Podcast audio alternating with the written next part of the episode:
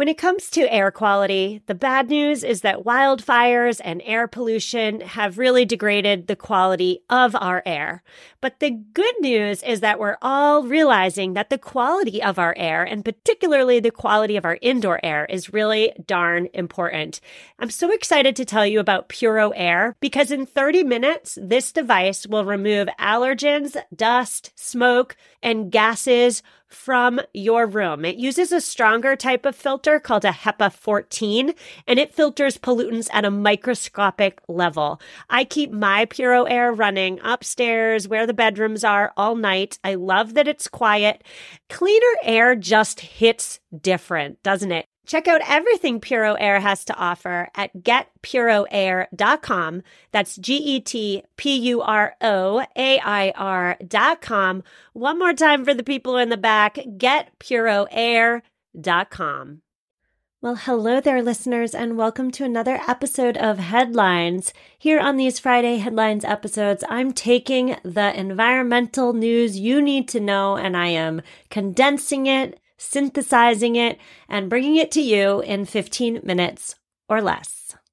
I've got a good amount of good news for you today, so let's just get right into story number one, which is landmark legislation coming out of New York State. New York State has just banned gas stoves in all new buildings, so new construction. It is the first of such bans at the state level, and that's why it's a really big deal. So, what does the law say? The law that, again, was just passed requires all electric heating and cooking in new buildings that are shorter than seven stories by the year 2026. For taller buildings, seven stories or more, they have until 2029 to go all electric for their heating and cooling. So, no more gas stoves. There are indeed exemptions for manufacturing facilities and restaurants and hospitals and car washes. But this is big, right? This legislation could help reshape how Americans heat and cook in their homes in the coming decades. What interests me about this law is that, of course, we all know, right? We are not passing this much needed legislation at the federal level, but we have been doing it at the city level and the county level for a while now. Dozens of cities and counties have already adopted bans on gas hookups in new buildings. And now, thanks to New York, we're doing it at the state level. That is inspiring to see. Now, of course, this will likely face a court challenge from the fossil fuels industry. So stay tuned for that. The outcome will serve as a test of states' power when it comes to banning fossil fuels. Next up, we're going to climate change and coffee. Do you love your morning cup of coffee? I do. I enjoy two morning cups of coffee every single day. And the types of coffee that most of us drink, the vast, vast majority of us drink, are, of course, Arabica and Robusta. However, these trees, the Arabica and the Robusta, they have severe trouble surviving in extreme heat. If they don't get enough rain, thanks to drought, the cherries on the trees don't form properly. And I should say here too that while the vast majority of us know only these two species of coffee, there are more than 100 species that grow in the wild. Enter Liberica excelsa. It is a species of coffee that better withstands heat and drought and disease. Connoisseurs say it has a very smooth taste. It's perfect for easy drinking. It has a heavy aroma and has less caffeine than those two varieties that we know and love. Now, Liberica excelsa is native to tropical Central Africa and it's been around for thousands of years. It was cultivated for a little bit in the 19th century before petering out. And it petered out really because it's not in demand. As consumers, we want our Arabica. Some of us want our Robusta. And so these days, growers just kind of mix it into bags of low priced Robusta because nobody notices. But this year, this is the first year in recent history where growers are trying to sell it to the world under its true name, which again is Liberica excelsa. Now, a couple things here. This species of coffee is harder to grow. The trees grow very, very tall, and so you need ladders to cultivate. These trees need frequent pruning. And so there might be higher prices for Excelsa coffee, but be on the lookout next time you're in the coffee aisle for bags labeled, again, Liberica Excelsa.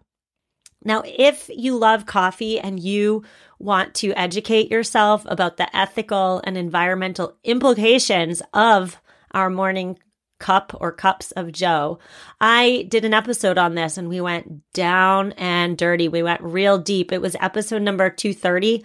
The title was A Better Cup of Ethical Coffee. I'll link to it in the show notes if you haven't listened to it yet, but ton of information there. If you're ever on Jeopardy and there's a question about coffee, I've got you covered.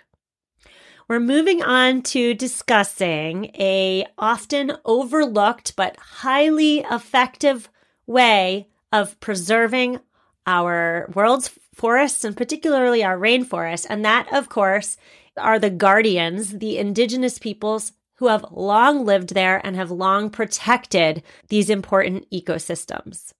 A recent global study found that across the tropics, indigenous lands had 20% less deforestation than non protected areas. Now, this is consistent with past research that found the exact same thing. Research from 2016 found that deforestation rates inside lands that are controlled by indigenous communities in Bolivia, Brazil, and Colombia were two to up to three times lower than lands outside of these indigenous controlled areas.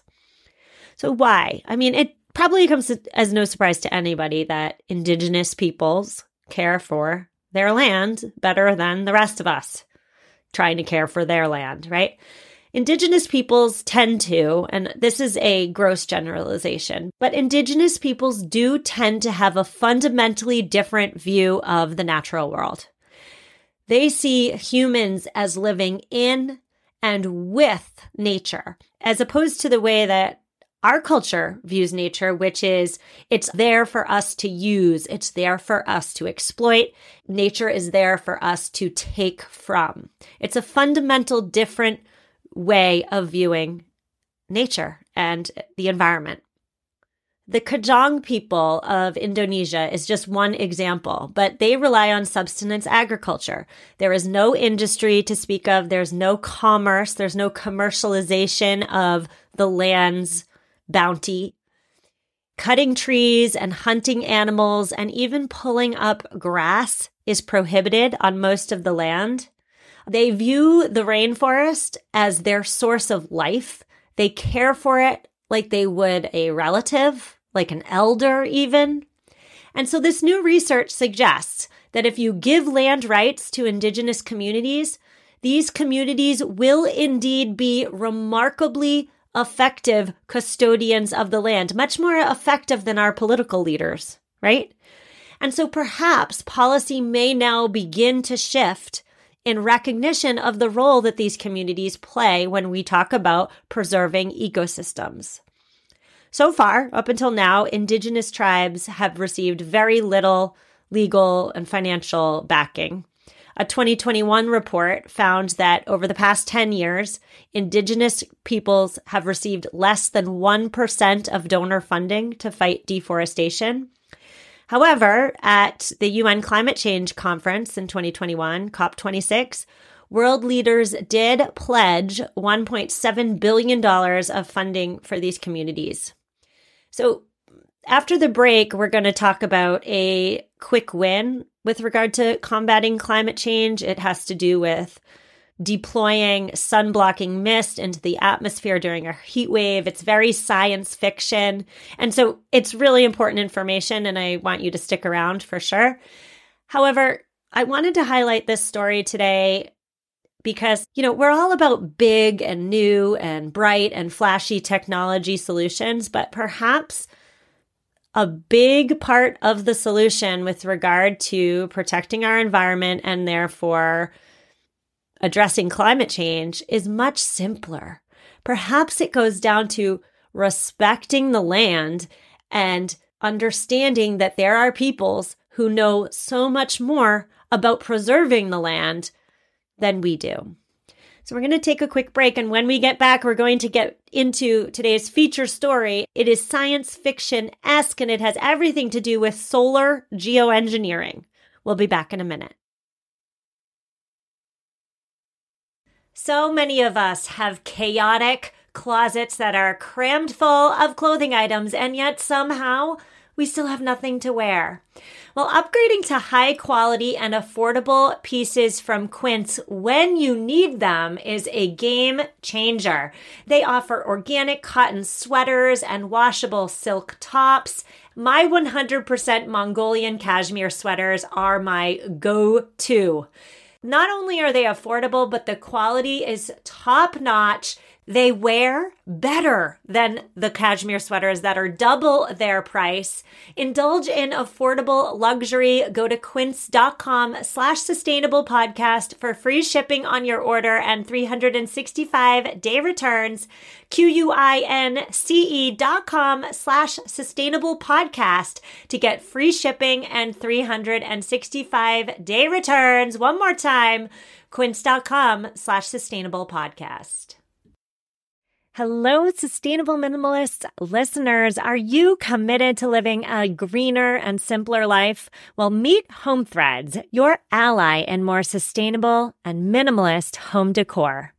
As the total destination for decor and furniture, Home Threads helps you define your minimalist lifestyle while respecting the planet.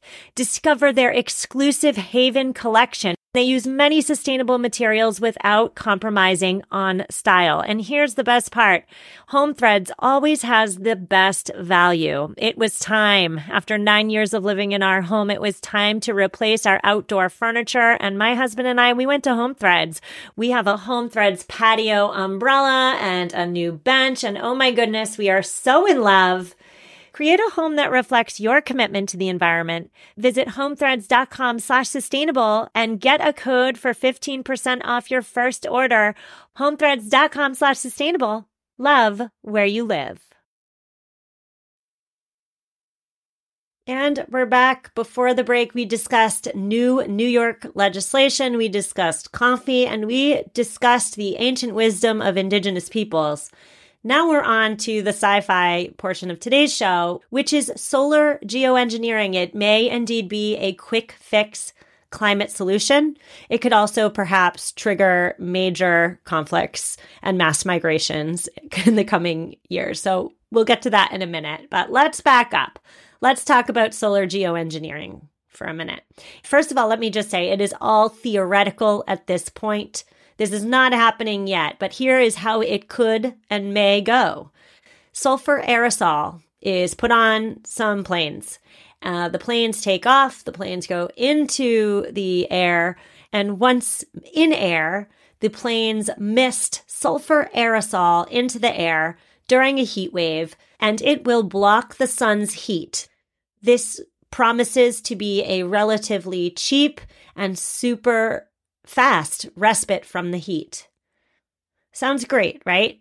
Our nation's leaders deploy their air forces to dispel a sun blocking mist into the atmosphere. The sun blocking mist bounces back the sun rays. It sounds great, right? Well, before we talk about why it might not be so great, let me just make the point here that there are plenty of other kinds of geoengineering techniques that are currently being looked at. Seawater could be sprayed into clouds, which would brighten them so that they shield more of the sun's rays. Tiny glass beads could protect Arctic ice from melting. Iron dust in oceans could feed phytoplankton, and that would then pull carbon dioxide out of the air. So these are all geoengineering techniques, and they all have potential risks associated with them. But the only one of the geoengineering techniques that have the ability and by nature are made to cross nations' borders is the solar geoengineering technique we're discussing today. So if we're spraying sulfur aerosol over America, but we're ignoring Canada and we're ignoring Mexico, what is the sulfur aerosol doing to Canada's weather and Mexico's weather? Could the sulfur aerosol affect wind patterns and rainfall for our neighbors to the north and south? The sulfur aerosol in the atmosphere is definitely going to have effects and consequences on other neighboring nearby nations. So I have a bunch of questions that are swirling around my mind that I would love to have answered before we ever hitch our survival onto solar geoengineering. I'm just going to rattle them off. Number one, will this solution only be available to wealthy nations who can afford it? Could this technology be hoarded by rich nations and kept from the poorer ones? Will there be mass migrations from poorer countries to wealthier ones who have the solar geoengineering capabilities? Because this is a quick win by nature and it's cheap, will this effectively enable our nation's leaders to stall on making progress towards their long term climate pledges? If solar geoengineering goes wrong, who is going to suffer the most? Will a single nation have the power to make decisions that shape the fate of the entire world? And finally, the big one, and I'm not the only one wondering about this, but could solar geoengineering spark war? So far, the United States is in the lead on research into solar geoengineering, China, India, and others are also working on it. But I'm not the only one concerned about potential war associated with this quick win technology. Members of the US intelligence community and other national security officials were worried enough, just like me last year, to plot how to avert a war triggered by this type of climate engineering. They had role playing exercise where they practiced and managed tensions that would be unleashed if solar geoengineering actually went put into practice. So again, this specific type of geoengineering in which we're misting sulfur aerosol into the atmosphere, as well as all other types of geoengineering, are still theoretical at this point. But my hope for you after listening to this episode is that you keep your ear out for more as the technology grows and improves in the coming years and decades. So that's it for today's headlines. I hope you learned something. Scratch that. I know you learned something. I hope you have an amazing weekend. I will see you on Tuesday for our regularly scheduled interview. If you need me, how to get me is in the show notes. I'll see you Tuesday and take care.